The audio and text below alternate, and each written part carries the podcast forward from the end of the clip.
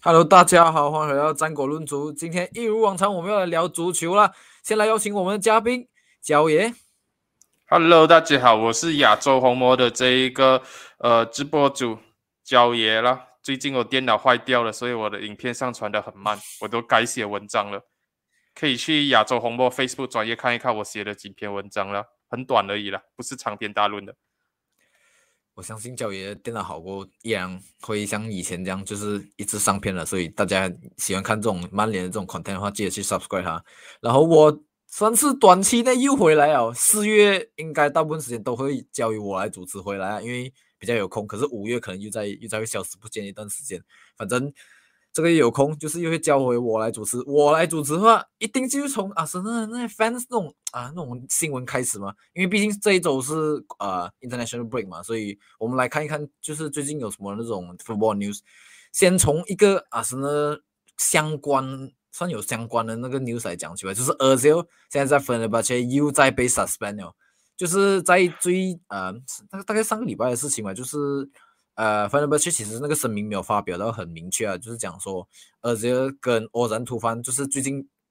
上半季被 loan 来那个 Watford 那个球员中场啊，然后又被 Terminate 送回去 Fenerbahçe 那个球员，就是他们两个人被 club suspend， 因为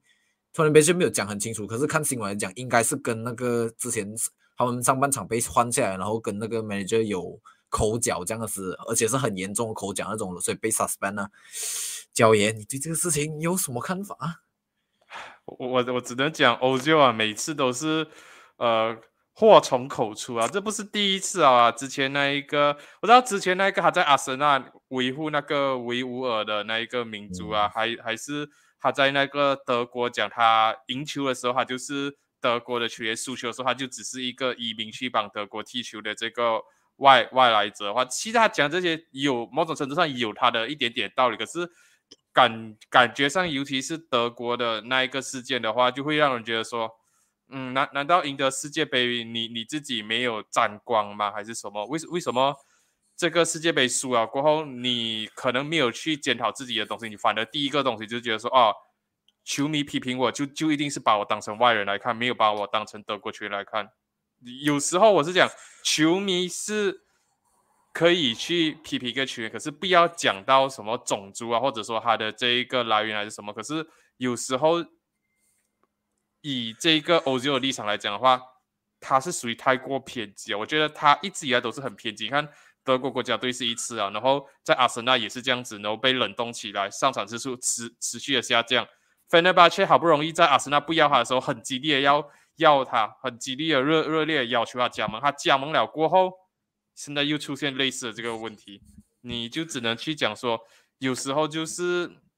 Özil是不是要检讨一下，是不是他自己太过于偏激，就是一点点他就受不了，就一定要出来讲什么东西，或者说他觉得说他去了Fenerbahçe，他就是这球队名气最大的这个球队，他是大佬，然后这个教练没有资格去换他还是什么？我不知道，因为我觉得他真的好像是。觉得自己名气很大，这是一点，因为而且他这个season好像是我看数据，我不知道现在还有没有更新那个数据啊。我最后一次看到的时候是，他是Fenerbahçe就是最多 goal 跟 assist involved 的球员，就是他在联赛是8个22个 appearance 里面8个进球2个助攻，就是Fenerbahçe最多goal 跟 assist 的人了，所以他可能就会觉得说啊，我明明已经是你们team里面最有威胁的人了，然后为什么你还会把我换下来这样子？可能就是这样子啊。然后讲回。就是之前几个事件，就是那个德国事件，我就觉得，因为我觉得他那一次德国那一次，我这有算是帮他护航这件事情，就是德国那一次，我觉得是因为他的弟妹也讲他坏话这样子，就是没有人帮他，我觉得他才会更偏激。不过我可以理解你讲，就是他很容易一失控就乱讲话，这一点真的是很常发生的事情。因为你要知道他是土耳其籍的这一个他的这个祖先那些是土耳其人啊，然后他那时候又流出他跟那个土耳其总统合照的那个照片，才会让这个事情进一步的这一个火上加霜啊，这种加油加醋的这种东西才会出现啊。就是那一张照片流出来过后，才会给这些德国人民觉得说，哇，你就是没有心要帮德国踢球，为什么你是拿着德国的护照帮德国踢球，可是你跑去跟土耳其的这个总统会面啊、拍照这些东西。就是你有一个把柄抓着，然后球迷就真的觉得说，哇，我要批评这个人的话，现在有这个把柄，为什么我们就不往这一个痛处死里去踩？球迷也是不应该，可是Özil就是也是很偏激。我只能讲，他就是应该就是静静点点就好，不要出声。其实这种时候反而更容易解，就是你只要没有讲说什么，过一阵子，其实人家就会忘记，就你反而这里一反击吧，人家就会开始越挖越深，就是越针对你这样子。其实讲也包括那一次中国那次那个我们就不要讲，因为其实讲真，我们没有办法去对证这个事情到底是真的还是假的这样子嘛，所以我们就不至于多评论这样子。可是刚刚吧，就是好几天前那个For Du Nacho Monreal。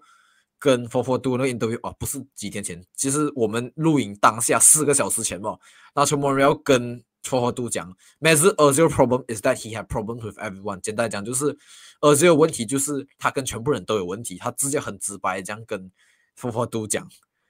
所以我觉得某种程度上来讲也是体现出为什么当下他被逼出这种阿森纳，然后我们也没有太多球员想要帮他讲话这样子，我觉得某种程度上可能也是代表真的他跟很多球员的人际关系其实可能导演没有说太好，可能也是同样像反的这样子，他就是觉得我在 Real Madrid 的时候，我跟 C 罗我助攻 C 罗这样多，我赢下这样多奖杯，我来阿森纳是你们的你们的殊荣啊，就是你们应该觉得我才是你们大哥这样子，可是他在场上的表现，我觉得就是踢顺风球的时候就很好。可是一踢逆风球，只要球队陷入困境的时候，他是没有办法 step out 啊，他就是这样子的球员，所以我觉得他，然后因为同时你有这样子的个性的话，其实真的是蛮难搞的啦，我只能这样讲啊。因为他一开始去 Real Madrid 的时候，其实他也不是正选，他买去是做卡卡的候补，只是因为卡卡真的是踢不出状态，过后他才去顶上那一个首发位置。可是在这个 Mourinho 下课，卡洛安切洛蒂进来过后，好像就是因为这样子失去到了这个战术上，从 4-2-3 换成 4-3-3 过后，他的在 Real Madrid 的定位才失去，然后才有机会被阿森纳收购。所以在我看来啊，我不知道是 insecure 还是什么，就是他缺乏安全感什么，因为他在皇马最后的时期是因为战术上他被抛弃掉，然后在阿森纳其实某种程度上是因为政治因素被抛弃掉，所以他可能会有这些缺乏安全感，或者说他有他自己的这个中文字，我不知道他这样子讲这个 agenda， 还有这个 agenda 会觉得说我应该值得更好还是什么，我就只能讲他现在朝着的这个走的方向给人家感觉是他更像是一个 politician， 一个政治家多过一个足球运动，因为你会觉得说哇，他好像什么东西都有自己的看法，所以有自己的意见，我觉得这个东西很好，可是如果你太过像他这样偏激的话，你可能就会真的会对他自己的职业生涯是一个很大很大的这个拖油瓶啊。因为曼联最近来讲的话 Rashford 我担心他会慢慢的走上跟 Özil 一样的这个情况也是啊，就是他之前就是参与那一个弱势家庭提供这些孩子们这些补助金啊，这些餐饮的这些东西，然后最近也是大家也是知道我们前几期的这个战国论主也是有提到说他赛后的时候跟这个曼联球迷在 Champions League 输球过后赛后跟球迷发生了这个口角的这个事情的话，你也会发现到说哇，这个东西好像就是又是一次足球跟政治又被扯到一起，又在牵扯到一起，这个东西的话 Rashford 始终只是一个足球运动员，然后 Özil 始终也只是一个足球运动员的话，这个东西就会很灰色地带啦，没有一个真正的对跟错，你有自己的想法是 OK 的，可是有时候就是要懂得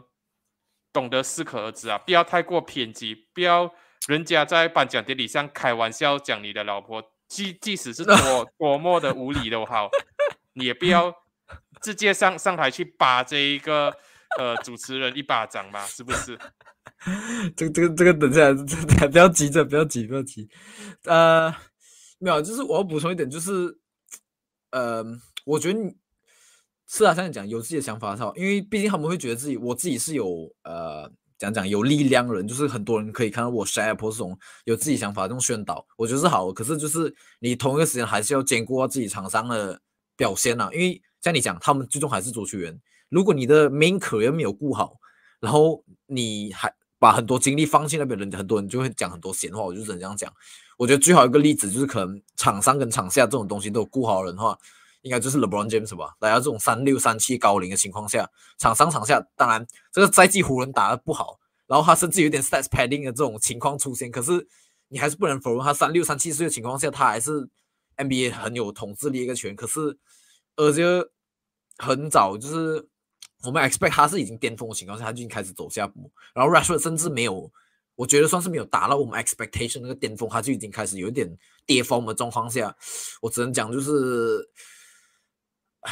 可是我又不太好讲说就是啊，你不应该帮助人，不应该宣传这种东西。可是我就只是讲，可能还是要把更多精力，当你这样状况不好的时候，把更多精力放在场上嘛。我觉得，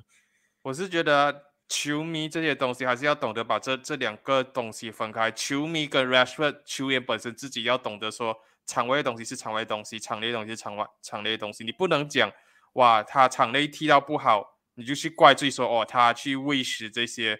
穷困的孩子啊。这个他做这个东西是一个好事，所以我才一直去讲那一个他跟球迷吵架的这个世界上面，我是比较赞 Rashford 那一点，因为他最近真的压力太大了的。他的 statement 也是有讲说他一直有在听这些球迷的批评声舆论声啊，所以他自己给自己很大的压力，所以是觉得只是在那一个瞬间压垮骆驼的最后一根稻草，然后他的理智线就断掉。所以我就只能讲 Rashford 是一个好人，他可能不是你想象中的世界级球员，可是他是一个好人，就是你去批评一个球员的时候就是要注意说你批评的是他场上的表现，还是说你有牵扯到跟场上完全没有关系的东西，甚至说肤色的问题啊，他的宗教信仰这些啊，这些东西是跟足球没有关系的东西的话，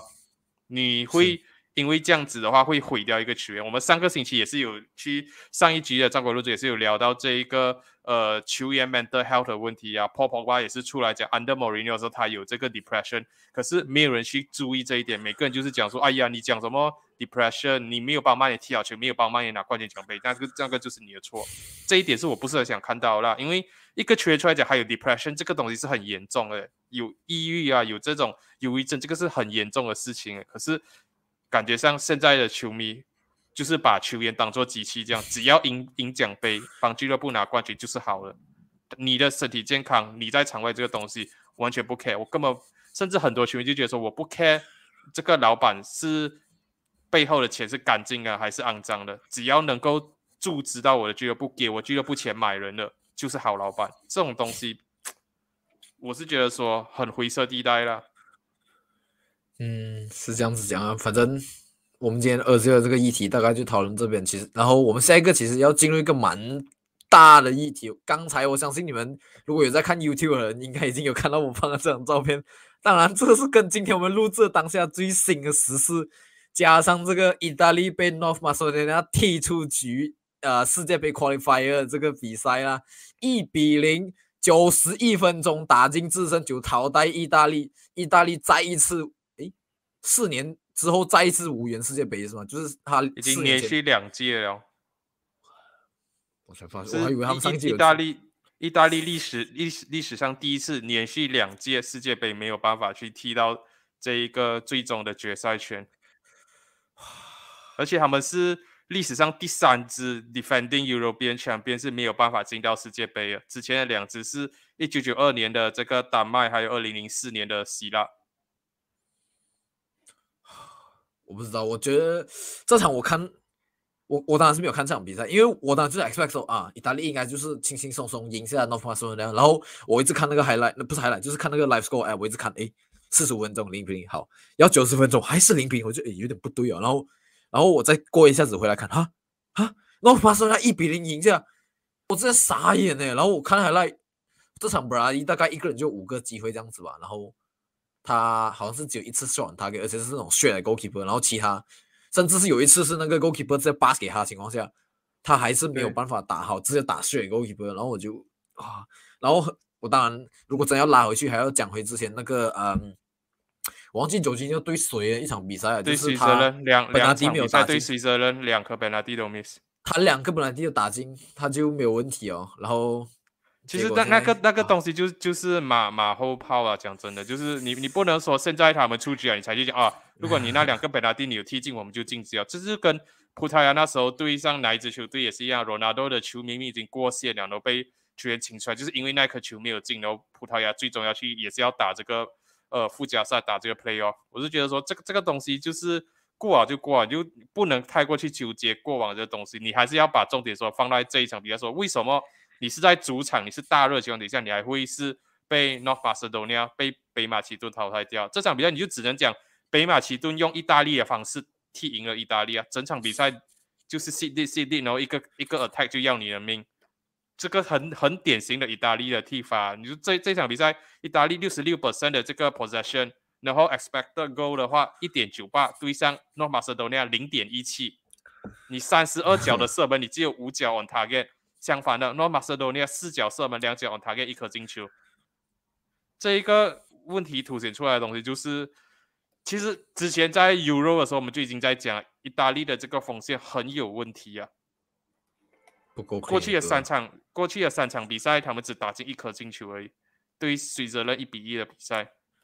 对 Northern Ireland 0-0，很夸张。你对 Northern Ireland 竟然赢不下来，然后 North Macedonia 也是一样。最后，我觉得那个责任最后还是来到 Ciro Immobile 身上啊，当然。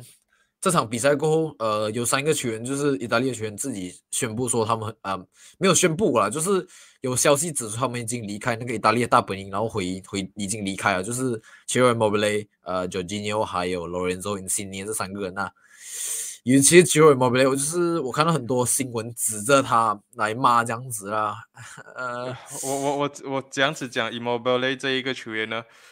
就是。他真是没有办法扛起那一个 Azuri 的这个单箭头的这个大旗啦，已经给过他很多次机会了的。我是觉得说他在意大利的时候，他是一个不错的，在 CR 是一个不错的这个 striker。他最大的生涯错应该就是去了 Dortmund 那个赛季打不好过后哦，他整个 form 就 drop 了。现在他回到 Lazio 过后啊，他的 form 有一点点 pick up， 可是他就是有回来啊。他就是一直就是在大赛的时候，你不知道是 mentally block 还是什么，在 Euro 打不出来。你会发现到在 Euro 的时候，他在后期的时候已经完全被取代掉，已经是他直接曼奇尼放 Berardi 还是谁 Insigne 去打 Force 9， 也很少让这一个 Immobile 上去了。然后这一场比赛。他还给他做 captain， 我不知道是这样子讲，我只能讲，他已经是一次又一次的证明说他没有那个能耐去做意大利的这个单箭头啊。可是换回来，意大利还有谁啊？单箭头你不要用 Immobile， 你只剩下 Balotelli 一个，然后甚至说2022年啊，你还在想着 Balotelli 一个已经不在欧洲5大联赛踢球的球员，然后你在讲说哇，他可能就是我们。After Immobile 跟 Belotti 过后第3个最好的 choice， 其他的 striker 去到哪里？真的没有人了。之前的 Del Piero 啊 ，Totti 啊，这一个 Inzaghi 这些全部去哪里 ？Christian Vieri 这些全部去到哪里哦？这个意大利断层断到很夸张严重，而且不只是前锋线上，他们整个后防线上也是一样。他们现在还是用那个 Bonucci 跟 Chiellini 就已经证明到底断得多严重啊！他们现在一个比较好、比较有未来感的这一个 defender 可能就是 Bastoni 啊。这一场的那个 Gianluca Mancini 也是不是一个很 top 的这个 defender 来的 ，Rugani 也是27岁啊。他们的 right back、left back 也是 Emerson 是在 Chelsea 打不上 first choice， 然后那一个在受伤的 Spinazzola 也是29岁啊。Florenzi 也是老大不小，在 PSG 打不出东西，去到这个赛季去到 AC 米兰也是，虽然 AC 米兰在 CLR 是第1名，可是他的这个 performance 也不是特别的好，所以他们现在最不缺反倒是中场，他们中场很多球员啊 ，Tonali 这一些啊，Jorginho 啊 ，Barella 啊，很挤，他们就是 average 岁数中场拉下来很多，可是就是。defender 跟那个帅哥哦，把那个 average 岁数再往上拉，就是像你刚才讲 Velotti 有几个我比较不认识，就是 Joao Pedro， 然后几个很年轻，是，可是其实很多我都不认识。Zaniolo 讲真，我不觉得他是帅哥，他比较像是那种 center attacking midfielder 这样子。可是，所以他也是算在中场，也是推上去打他 false nine 这个位置而已。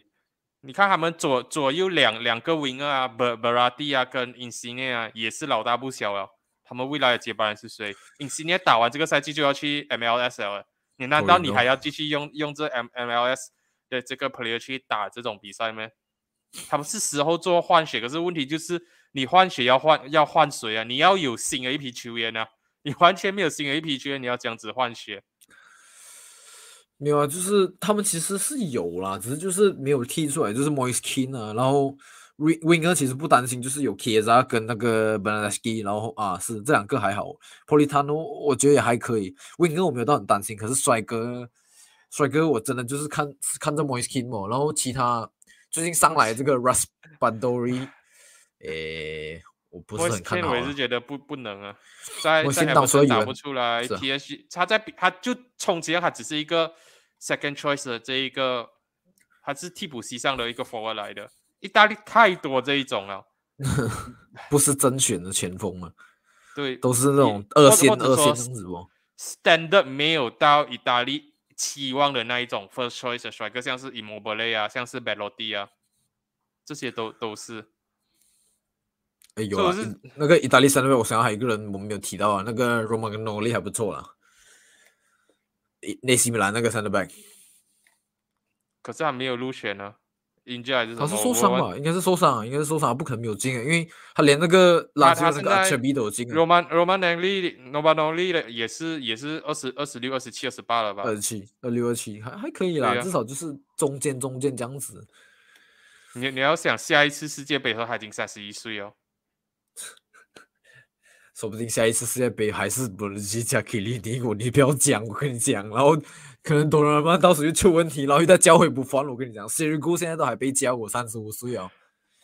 我就只能讲，这一次过后Bonucci跟Chiellini是真的是时候要退啊。那时候在 Euro 的时候，我们就是讲，对，没有错，你最终是拿了这个 Euro 冠军，可是你就真的是觉得说，哇，这只是一个短暂。我那时候相信在 Euro 的时候，我们就私底下，或者说在其他的这个频道上面也是有讲到说这一届 Euro 其实很多支球队啊，像是德国啊、法国啊、英国啊，都是算是拿来试验的，是做今年年底的这个冬季世界杯的这个最后的冲刺的一个缓冲，它只是一个 set out 的 tournament， 就是我们先做一个预演的这个动作。像是德国的话，那一届 Euro 就是给在那一个他们的前主帅最后一个的 tournament。然后就做换血的动作啊。西班牙对那一届 Euro 也没有太大的这个真正意义上的这个信心把握，然后法国那里也是，每个人就感觉像是把那个Euro 当成一个跳板，为今年年底的世界杯做准备。然后意大利那时候我们也是讲了，他后防线的这个老化问题很严重，你 Chiellini、Bonucci 下来了，谁要顶替上来？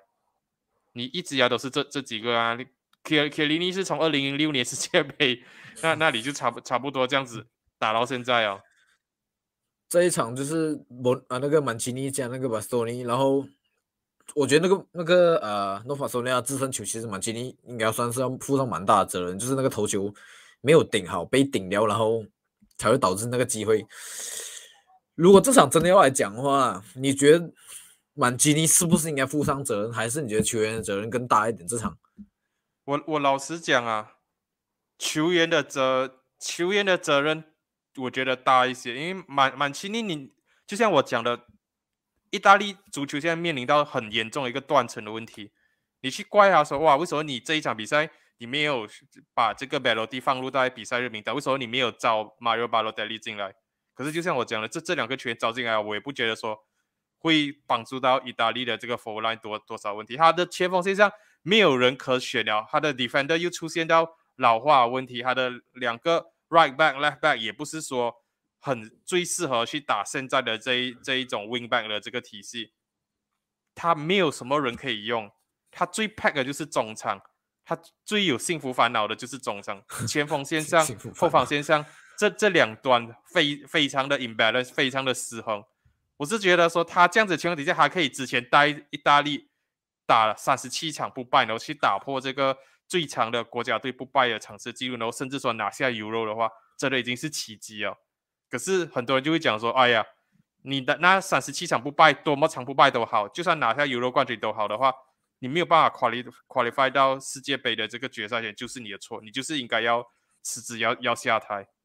我是觉得这个东西有点 harsh 啊，我是觉得责任并不是在曼奇尼那里的，我蛮认同你这一点，因为刚才像我讲，我觉得这场最大的责任，真的要讲这场踢到最不好，一定是Berardi啊，讲多个机会一个都打不进，5个机会，而且有一个还是空门呢。然后Insigne这场讲真的也没有说踢到好，简单讲就是那个3个进攻的全部都踢不好，全部都当机，有一点像当初我靠，不是我靠那个 Euro 的时候也是，我记得有几场也是，就是他进攻端全部当机，然后是 sub 人上来才有那种改变迹象。可是这一次那个 selection 里面，我觉得他们没有 Chiesa 应该是影响蛮大，可是 Chiesa 应该是受伤所以才没有带来，然后是哦，所以就直接下去了。哇，就是 你去看意大利那一场比赛的 batch， 你会发现到哇靠，你真的是没有进攻选择，对，你完全没有 striker 可以用。Politano 还是什么 Zaniolo 也是一直在injured， 爽 ACL 断一下，爽另外一只 ACL 又断。爽，你讲的好像太妖了。我知道不是他想要，可是他就真的是体现了这种玻璃人体质啊。然后意大利的这一个未来，我真的是觉得说真的是堪忧啊。所以我就只能讲他可以用这样子的这个残兵破阵，可以带到意大利拿到之前37场国际赛事不败，然后又拿下 Euro 冠军，这个已经是很impressive的这个成绩了。因为讲真的，就是你其实回想，其实当初 Euro 的时候，其实很多人也没有predict意大利会到很强。一开始是他们第一场那个小组赛踢不错过，全部人才开始意大利好像有机会。再更何况是那个37场不败之前，其实讲真的也没有什么人注意到意大利，因为毕竟他们3个 World Cup 没有 qualify 的情况下，很多人就是看不起意大利，就觉得你们就是World Cup 的 qualify 不到啊，就是随着人那些其他人都 qualify 得到，你们一个 Azzurri 这种堂堂赢过世界杯的球队自己赢不到不 qualify 不到，不是很丢脸吗？所以才很多人看不起他们，结果才会就是出现那种有一点黑马，然后才赢了 Euro， 全部人就注意到他们，然后现在又在拿着 Euro 的那个名声的情况下，结果现在我靠又出局，觉得好像对他们来讲更是一个2次伤害。那个奖杯他有点像是那时候2014年的德国了，就是拿了世界杯的时候是他们最后巅峰了，然后之后就出现了一阵子的这个断层。可是德国比较好的东西就是他们的这一个 Bundesliga 有一直在推这些年轻球员上来，他们很多年轻球员有机会上位，这个是 Bundesliga 做到很好的一点，他们很愿意给年轻的球员上位的机会，上场的机会，不管是不是德国的，像是英国的Bellingham之前Sancho这些然后都在那边拿机会Reece Nelson这些都有机会在 Bundesliga 踢上首选，而且他们不只是给这一些年轻的球员机会，而且他们是给年轻的教练机会。很多 Bundesliga 的教练全部都是很年轻的，Julian Nagelsmann 就是最成功的例子了。那时候他借那个 Hoffenheim 的时候，好像是30岁不到就已经借 Hoffenheim 了，然后到现在已经 Leipzig， 然后跳去 Bayern 了，你就证明有多成功啊。然后我再举一个最近Bundesliga 出来一个我觉得蛮好的一个球员，就是 Florian Wirtz 啊 ，Bayern Leverkusen 呢，哇，真的你们没有看过他highlight的话，应该去看一下，真的这个小子可以啊，就是 Bundesliga 真的是。可以一直生产这种年轻球员出来，就是他们永远不会 run out play。包括 Dortmund 那个 Gio Reyna 那一场，虽然讲 US 跟这个 Mexico 踢成0-0，你看他在中场带球的那一个自信，一路上换过几个 Mexico 的球员，你就知道说 Bundesliga 给了这些年轻球员这样子的平台，所以他们不会怕说我们短时间内没有办法 rebound 回来，他们愿意给年轻的机会的话。不管你是不是德国的球员都好，我们都给你机会，德国的年轻教练机会的话，你就可以知道说他们的那个储备库是很充足的，他们不会再怕再出现未来几十年再出现一个断层这样子。他不像是意大利啊，意大利我就只能讲他真的是那时候2006年的时候那个电话门事件过后，这个 Juventus 降级，然后这一个整个 league structure 出现到整个 league 的这个 integrity 受到质疑过后，全部大量的球星出走过后，你就真的是觉得说哇，意大利的 football 就是从来没有 recover 过啊。刚刚好就是那一年的夏天，他们拿了 World Cup 过后，那也是他们最后一个 World Cup 的这个淘汰赛阶段的比赛。我觉得就是那个时候 Juventus 讲就是去到 Champions League Final 有让我感觉Sierra 好像也不错，可是我这里再拉回来 Immobile 好，就是那一点我觉得 Immobile 你真的要怪他是你觉得他在 Dortmund 是讲我觉得他是单纯只能适应 Ciro R， 然后他就是别力不会踢，他去 Bundesliga 他去 Sevilla 他也都不会踢，你知道吗？他只有回来 Ciro R 然后成为 Lazio 的那个 record goal scorer 这样子，可是除了这个以外他真的在其他力就是很明显证明不到自己，包括他在我觉得他在 Euro 的时候其实对上其他 National Team 其实也没有说表现到很好，这一点就是很明显的，他适应他只知道 Italian football 要讲踢，他适应不了其他联赛的节奏，这就是为什么他在那一种意大利国家队比赛上面始终踢不出表现，是有原因的，就是他没有办法去适应 Bundesliga， 没有办法去适应其他联赛的这个 defender 啊，或者是球队的踢球的风格，他太过单一哦。可是我不知道，我觉得他可能也是去到对上其他 league 的那个 defender 可能比较，我不知道。其实讲真，我一直都觉得只有 Premier League 的那个 defender 是最粗的。你真要看其他 league， 我都觉得他们 defender 没样粗。可是你要想他去 Dortmund Bundesliga 是一个著名打 highline， 给你很多个机会去打。讲是他又没有速度，所以他就不能打身后球的。对他没有速度，他可能是一个 poacher 这样子类型，他就是 poacher 不，他真的就是 poacher 不。至少奥巴梅扬在他巅峰的时候还有速度，可是那个 Immobile 要速度也没有速度，他真的就是 fox in the box 不，你要慢慢 build up 阵地战打上去，然后 crossing 给他，他也不是讲他是一个 playmaker 类型的，不是，他后腰 play 也是很普通嘛，所以我就讲他很单一啊。讲也是啊，我们讲意大利也是讲到差不多，我们准备以往下一个主题就是 English Player Tax 这个问题，尤其是最近 Declan Rice West Ham 标价他150 million， 因为传闻讲说 Chelsea 要买他，然后 West Ham 这个狮子大开口150 million take or go away。 Chelsea 等你们找到新老板再讲transfer的这个问题了我只能这样子讲。可是哇，我这个问题其实讲真，我们已经讲很多次啊！真的，刚才我看到这个大纲的时候，我想啊，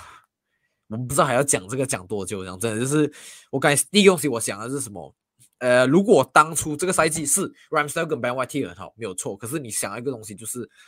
如果他们价钱再低一点，你觉得人家会 complain 这样多 Ramsdale 跟 Ben White 吗？因为毕竟 Ramsdale 是我直接讲一个最直接的这个对比好了。Ben White 跟 Gabriel 谁的身价比较高，谁是阿森纳现在比较好的这个 defender， 如果你把这两个人的身价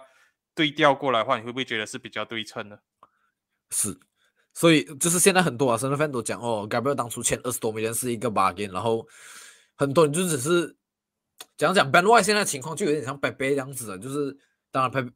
就是我们没有到 Pepe 那么严重了，当然 他是 OK 的，他至少他跟 Gabriel 配起来两个是很平均的，对对对对对，很 balance 的，没有错。可是你真的是硬要把他们拆开来，把个人来看的话，你始终还是就会觉得说 ，Gabriel 可能才是比较好的那个 defender。肯定。这样子讲啊 ，Gabriel 这样子讲有点夸张啊。不过夸张化比来讲的话，你在 Gabriel 身上可能会看得到一点点 So Campbell 的这样子的影子。可是 Ben White 的话，你就可能从前就觉得说，哦，他是一个很有 potential 一个不错的 defender， 可是他真的有说 remind 到你什么很好的这个 defender man center back defender man， 目前来讲现在还没有啦。中伤啦，我就这样讲啊，就是他确实处理球能力、带球上来能力还不错，可是就是真的是中伤嘛，就是我真的会觉得，如果我不是阿森纳 fan 啊，我真的会讲 Ben White 是没有到50 million，可能就是像你讲啊，阿森纳啊不是阿森纳 ，Gabriel 跟 Ben White 对调那个价钱才是对的，20多30多 million 吧，你看差不多。曼联买 Wan-Bissaka 50 million， 买 Harry Maguire 80 million， 这些价钱全部都是 Premier League Club 炒高的，然后都是这些 English taxes 啊。你严格上来讲的话 ，Maguire 身价，当时候来讲啦，不要讲这个 season 啊。当时候来讲可能顶多 65-60 million 这样子而已，然后 Wan-Bissaka 顶多 25， 一个最 maximum 25 Wan-Bissaka 25-20 这样子。Maguire 因为那时候还有那个我靠那个加持啦，所以啊自然而然就会被更炒高，这是肯定的。我讲真的，那时候 World Cup 就算是 World Cup 加持过后，他顶多也是65 你勉强70，就是我就觉得很夸张，就是真的是我在那个我们的这个大纲里面有提到一点东西，就是说。对我来讲，不只是 English player overpriced， 也是很 overrated。因为在英超赛场上，全部人就讲哇，英超是整个欧洲五大联赛里面最刺激、最好看的，然后最有竞争力的这个联赛，踢法也是比较多元的这个联赛。可是你放眼去看的话，讲真的，有多少个英格兰的国家队的球员在他们的这个球队里面是绝对的这个 star player？ 你可能可以讲利物浦的。Jordan Henderson 是一个很有影响力的 Trent Alexander-Arnold 是一个很重要的 Sterling 之外的话 Harry Kane Sterling 在 Man City 现在也不是最重要啊，现在 Man City 人家讲的话 Mahrez 啊 Kevin De Bruyne 啊，对，你可以讲哇 Harry Kane 是 Spurs 很重要的一个球员， But what he won 他赢了什么？所以我才会一直讲 England 的 players很多都是做那种 supporting role 啊，就是那一种配角啊，然后那种哇大明星啊进最重要的进球 crucial goal 那一些很关键性的进球，决定胜利的进球都是 Salah 啊 De Bruyne 啊，然后 Aguero 啊 Drogba 啊这些踢进，所以变成说每次到那种大赛很关键的时候，你需要一个人站出来的时候没有人站得出来。你可能讲 Harry Kane 是最接近这样子的球员的人，可是问题就是在俱乐部的表面上面，在俱乐部的层面上面，他赢了什么？他没有赢过一个冠军奖杯，他始终没有办法跨过一个 mentality block 啊。每一次他打的 final， 可能两个 League Cup final， 一个 Champions League final， 他有打好咩？他有哪一次包括 Euro 的 final？没有，都算是有点失踪的表现了，真的。对啊，所以我才会讲，你可以讲平时这种比赛啊，这种 run up to the final 之前的比赛，你可以讲哇 ，Harry Kane 可能可以 expect 他站出来，可是到了真正重要关键性的比赛的时候，你会发现到每一次英格兰的球员都失踪，所以我才会有这个阴谋论讲，英格兰的 player 只是一个 supporting player， 可是为什么一个 supporting player 这种配角？你却要每一支球队都突出啊，1亿英镑啊，1.5亿英镑啊，100 million 啊 ，150 million。因为现在不只是 Declan Rice 150 million 啊 ，Harry Kane 现在也是100 million， 然后曼联啥可能this summer要去追啊。所以我才会一直去讲说这一个 English player 这个 tax， 这个是不是俱乐部要懂得说哇，我很明显知道哇，因为。Declan Rice 是 English International， 然后 Harry Kane 的是 English International 的话，我明显知道你就是要砍我，你就是要把我当属于你出家，你要我吐150 million， 你要我吐100 million 出来的话，我是不是应该选择去找其他的球员，去找其他的国家的球员，或者说其他比较便宜的球员？像 Liverpool 这几年就做到很好啊，他们不会去抢这种 overpriced 的球员啊，阿森纳这几年也是一样啊，只有曼联沙跟人家negotiate 3个多月喊价喊不下来，然后最终还是喊了3个多月过后还是 80 million 照样给 Leicester， 喊价喊不下来还是照样50 million 给 Crystal Palace。 其实也不能这样讲，阿森没有啊，就是阿森这个传送运动其实讲真 Ben White 我们也是有尝试喊价其实也是没有喊下来，可是最后还是签下来。当然 Ramsdale 也是，其实我们也是有喊价要喊下来，也是没有喊下来。可是当然，你现在论结局来讲，当然是好的。可是，我觉得颜值过早，就是对啊，就是颜值过早。然后另外来讲的话，就是日后的这种 sell on value 啊，不会很高。这些球员就基本上你这个价钱买，讲像是 Maguire 啊，像是 Wan-Bissaka， 某种程度上像是 Ben White 也是一样的。你这个价钱买进来的话，你就只能寄望说他成功。如果他是一个失败的签约的话，你就是准备赔本卖。你不可能你 80 million 买 Harry Maguire 进来，然后你 expect 你可以100 million 把它卖出去了。现在这种方没有可能的。Wan-Bissaka 这个肯定50 million 也是非要的。Ben White 的话还是有那种危机感，也是一样的情况会出现。现在如果真的有人真的开价，他最后是35这样子吧，35、30这样子吧，肯定不会到50啊。可是还言之过早，像你讲，就是当初不过，其实第一个时间来 MU 的时候，其实也是不错啦。全部人就是有一段时间觉得，还可以啦，算是有勉强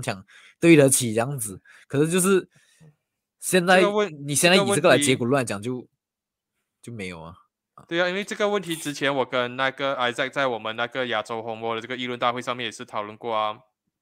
以手下舰队的球队来讲的话，我们是打考的 attacker before Ronaldo 回来之前的啊，我们整个 defensive line 是压到很后面的，前面有两个 McFred 去保护着 ，McFred 不像是在 Ranieri 体系底下是两个 number six， 两个 number eight， 他们基本上是两个 number six 是 double pivot 保护着 Maguire 的，所以我们整个 defensive line 很 deep 的时候，你会发现到其实 Maguire 没有被 expose 到那么严重，偶尔他还是会有一些失常的表现，可是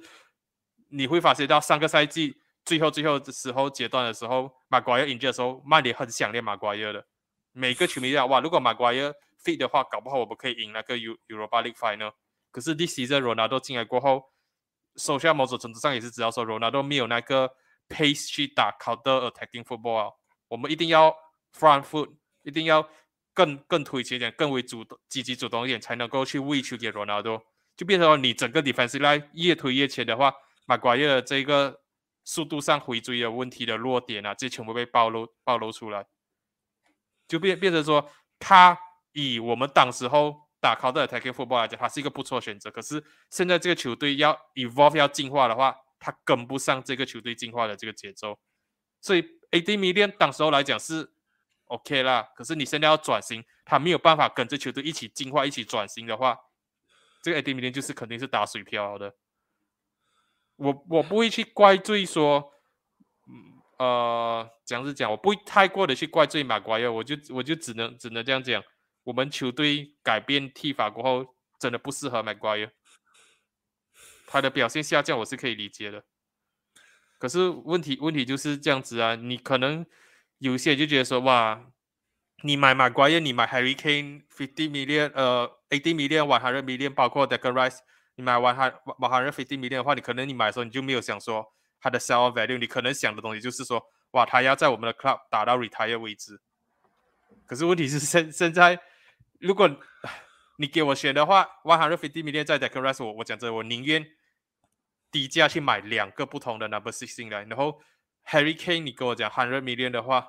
，29、30岁 Harry Kane， 我真的是宁愿去找其他的 target。我相信有更好的选择，就是Alexander Isak 之类的，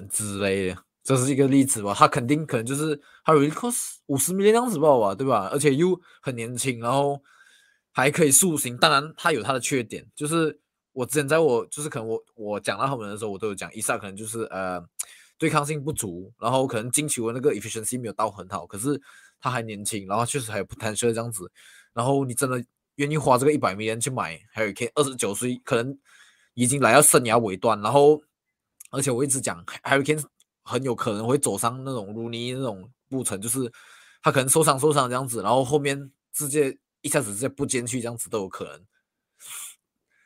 我就觉得你最经典的例子啊，我问你 Sandro Tonali 去 AC Milan 多少，他的 transfer fee 是多少？ Barella 去 Inter Milan 他的 transfer fee 是多少？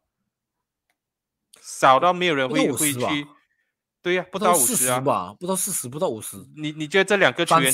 跟 Declan Rice 去对比，他们真的有差到那么大的这个差别吗？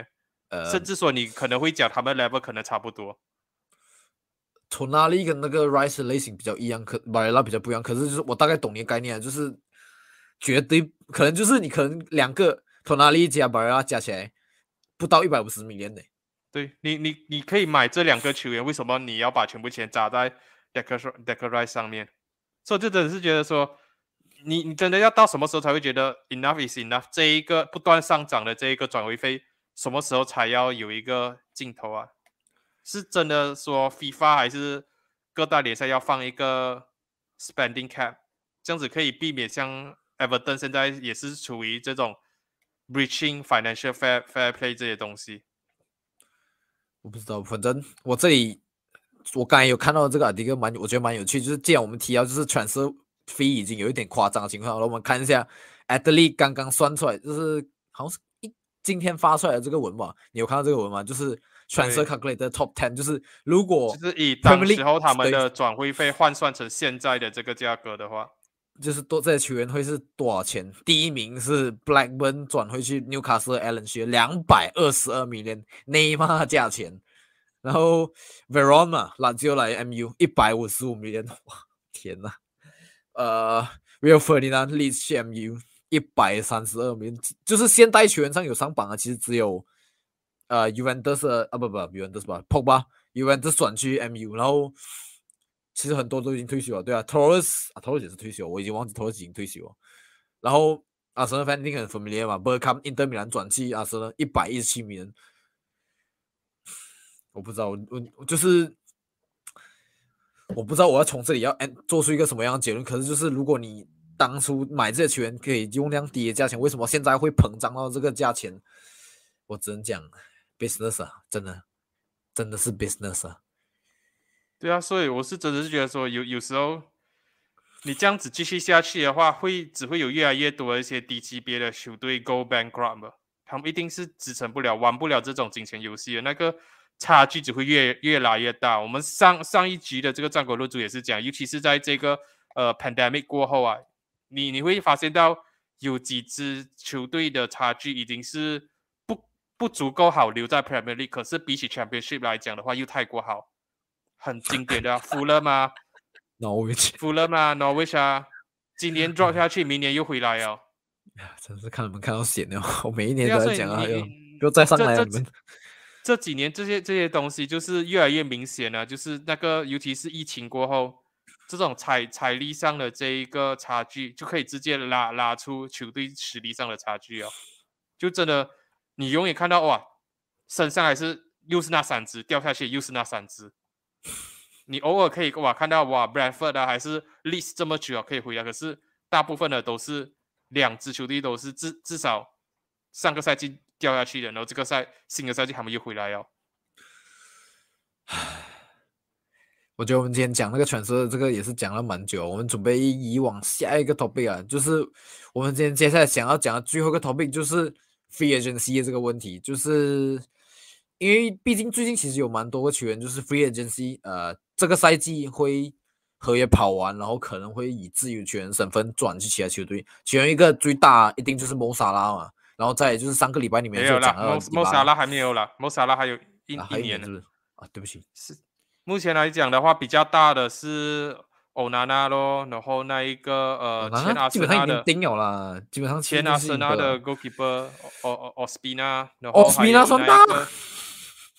还有 Rudiger， 然后 Azpilicueta， 然后Luis Suarez、Paul Pogba、Dybala 很多啊，对，已经之前 Fabrizio Romano 已经组了一个 starting 11 了。哦，这个我没有看到。Best free agent， 不过。让你来发挥，因为这个毕竟这个主题是其实你比较想讲的，因为你接下来主要是来 compare 讲说，就是当你讲 handle 球员的这种 contract 要 run 完了这个情况下 ，handle 好跟 handle 不好的情况下会变成哪一支球队？也不是说这一个打去讲是 handle 球员和合约要到期，就是我就说很多人最直接明显就会讲到说，哇，这几年的这个势头就是球员故意把那个合约走完，就是不跟球队续约。然后他们合约走完的时候，他们可以免费离开球队，然后俱乐部从他们身上一分钱都拿不到。然后相对的，他们变成自由球员过后，他们去找新的俱乐部的时候，他们可以要求一个很高的薪资，因为毕竟你当初签我的时候是免费的，你不用给另外一支俱乐部很高的这个转会费，你可以把这个转会费换算成我的薪资，或者说你给我一个很大的 signing on fee， 一个很大的这个加盟费。很多人就会觉得说这个是。球员啊，经纪人贪心的一个代表，可是我只能这样子讲了。球员的职业生涯只有一个，这一个是他们吃饭的工具来的，你不能去怪罪他们，去利用这一点去赚钱啊。甚至我觉得说，这一个是一个新的趋向来，新的势头来的，未来只会越来越多球员会往这一个方面去走。单这个即将到来 Summer Window 就可以看到，刚刚我们提到了 Dybala、Pogba 这些。都已经开始这样子了，这样子的话某种程度上也是一种刚刚我们讲到了可以去降低那个转会费越来越夸张化的一个势头，因为球员如果是免费离开的话，不会有转会费，不会有很高昂的数字出现的话，其实某种程度上也是好的。我主要要聊的东西就是某种程度上当这些球员合约要到期的时候，就是考验说他们现在所待在的俱乐部有没有很好的去运作。很像是莫萨拉来讲的话，利物浦已经是做好准备了，他们前锋线上在这个赛季之前你可能会讲说哇，利物浦可能要想尽办法把沙拉留下来，可是这个赛季结束的时候你会发现到哇，利物浦的锋线上面有沙拉、马内、Firmino、Jota、Luis Diaz， 现在感觉像利物浦又是每一条这一个杯赛联赛上面都有机会冲冠军的。现在利物浦根本就是 不急着跟沙拉续约，他们抛给沙拉问题就是说你知道你在我们球队是核心球员，你去掉别的球队可能拿到更高的薪资，可是你有保证说你在其他球队可以踢出像我们这样子的成绩吗？你有保证说你去到其他球队的时候这些球迷会像利物浦球迷这样爱戴你吗？你有办法保证说你换一个环境换一个联赛过后你的状态有办法维持下去吗？现在感觉像是莫萨拉可能需要留在利物浦多过利物浦需要留下萨拉这个境界。当你的这个内部的 structure 这些未雨绸缪的准备全部做好的时候，其实你是非常的 relax， 你就是在那里等说抛出的问题是给球员说你愿意牺牲多少留在俱乐部，而不是俱乐部愿意给你多少钱你才选择留在俱乐部。相对的，如果你看到曼联那里的话，每一次都觉得说啊，我们有钱就是大不了，我们可以给你很高的薪资很高的薪资，你可以一次两次，可是第三第四次出现的时候你会发现到你整个薪资架构就开始混乱了。很像 David De Gea 37.5万英镑一周，Ronaldo 一周接近50万英镑，然后现在你又把 Bruno Fernandes 上涨到24万英镑， Rashford 也是又要再上涨了。 Pogba 的话他现在直接狮子大开口咯，你没有给我一个可以去竞争冠军的理由，你每一次续约你就拿钱来砸我拿钱来砸我 OK， 我现在直接要50万英镑，你要不要给？你不要给我离开，然后你损失一个球星，然后曼联才在那里讲哦是哦，我们失去了 Paul Pogba 怎么办？可是没有人去真想其实 Paul Pogba 这几年来也不 consistent 也不稳定，可是我们还是会很 panic 去讲说哇，我们失去了 Paul Pogba 一个球员，他多么的 inconsistent 都好的话，他始终还是我们中场最好的球员之一。因为俱乐部没有做好未雨绸缪准备，没有提供一个很好的环境，没有打好一个地基说哇，我们有这个能力去冲击冠军，我们没有一个很好的说服力去说服 Pogba 说你留下来，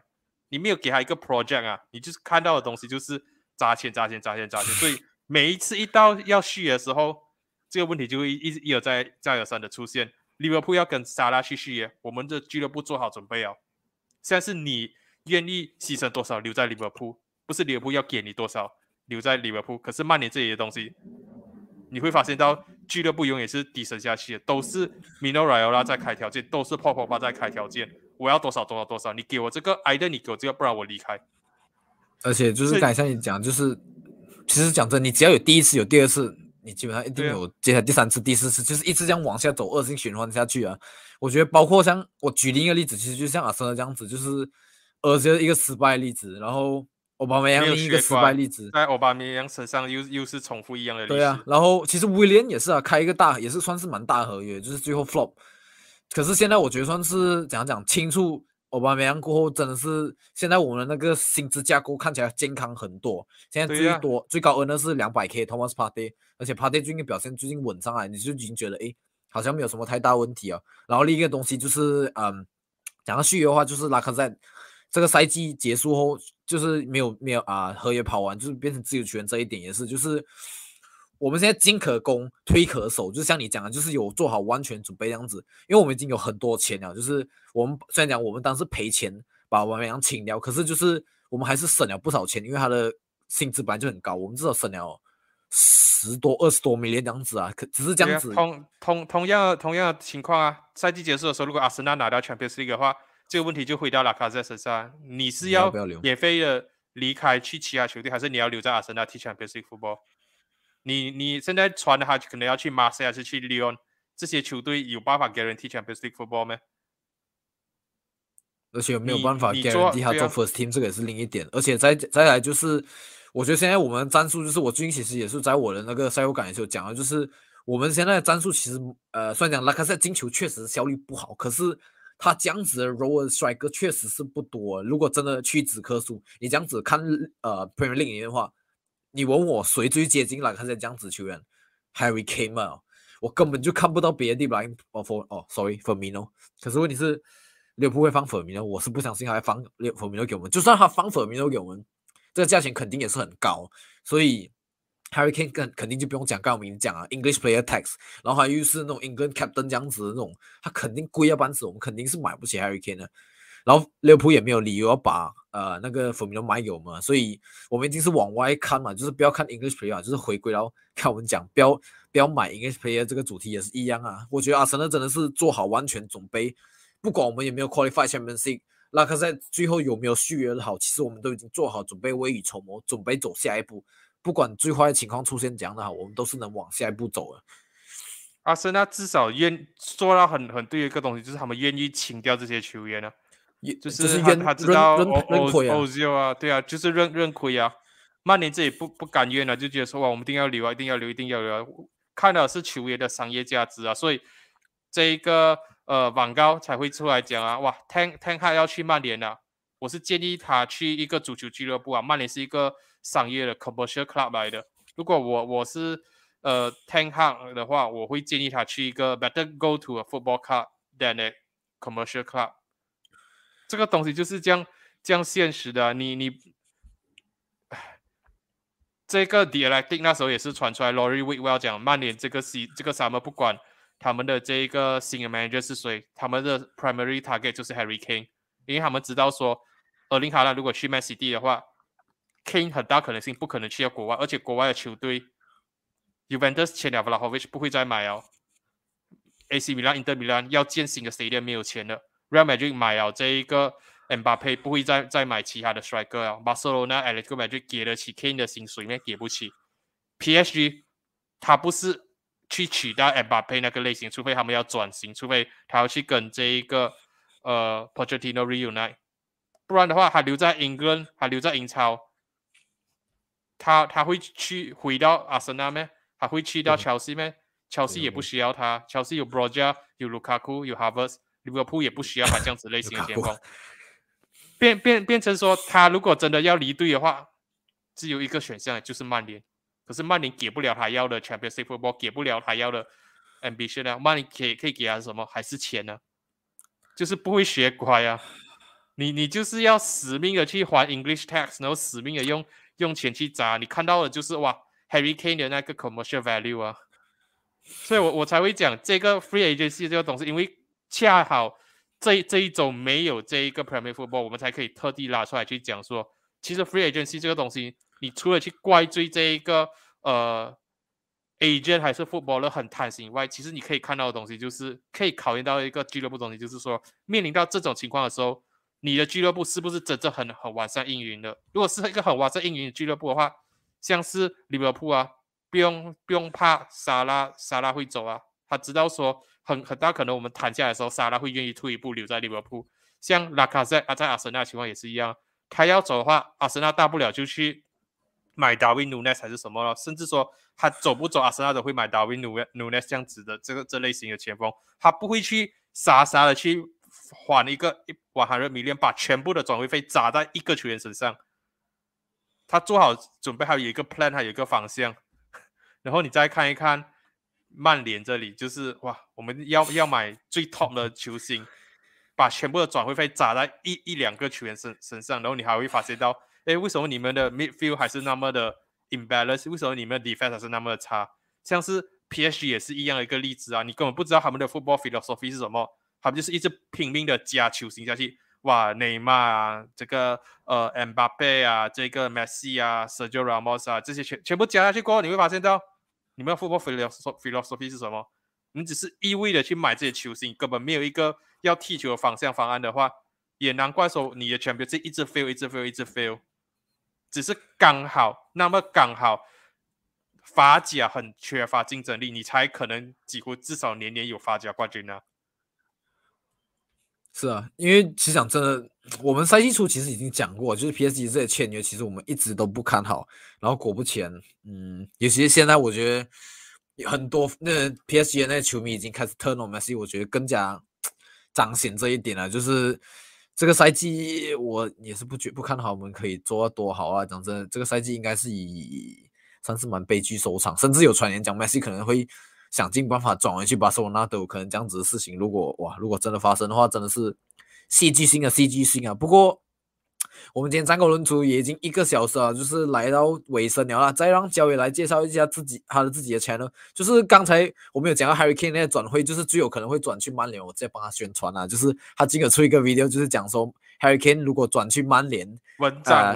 不是 video，文章。啊，对不起，对，我忘记他电脑坏起，对不起各位，反正要提到我伤心事。反正他电脑好了就会意外正常的出片了，好不好？如果你们可以去 like 他的 Facebook page 那些，还是 subscribe YouTube 那些都可以。我就是把这些东西全部都有放在我们的下面的那个 description box 里面了。然后我们三国论足一如往常，就是每周都会有一个更新，至少第一个更新，甚至有时候会有1周2更的，像上个礼拜这样子。然后在 Spotify 跟Apple Podcast 都有上啊。然后记得订阅一下我们的真相实弹，大概就是这样子。再让教育介绍一下子，完全忘记给他介绍自己了，我自己讲完了。你都介绍完了，我还有的说什么呢？大家想要知道更多曼联资讯，就去 YouTube 搜索 亚洲红魔，想要看更多的这一个曼联相关的这个转会资讯或者新闻跟这个文章的话，就去 Facebook 上面、脸书上面去搜寻亚洲红魔，就可以看到我们的这个亚洲红魔的这个脸书专页好了。我们最近就是像西黑想的有更新了一篇这个文章，去讲这一个Harry Kane 为什么曼联是有一个 clear path 去签下他的了，然后这个不是一个好事。想要知道自己去细细看嘛，大概就是这样子。我是 CH， 谢谢大家的收听，我们下一次战国论足再见。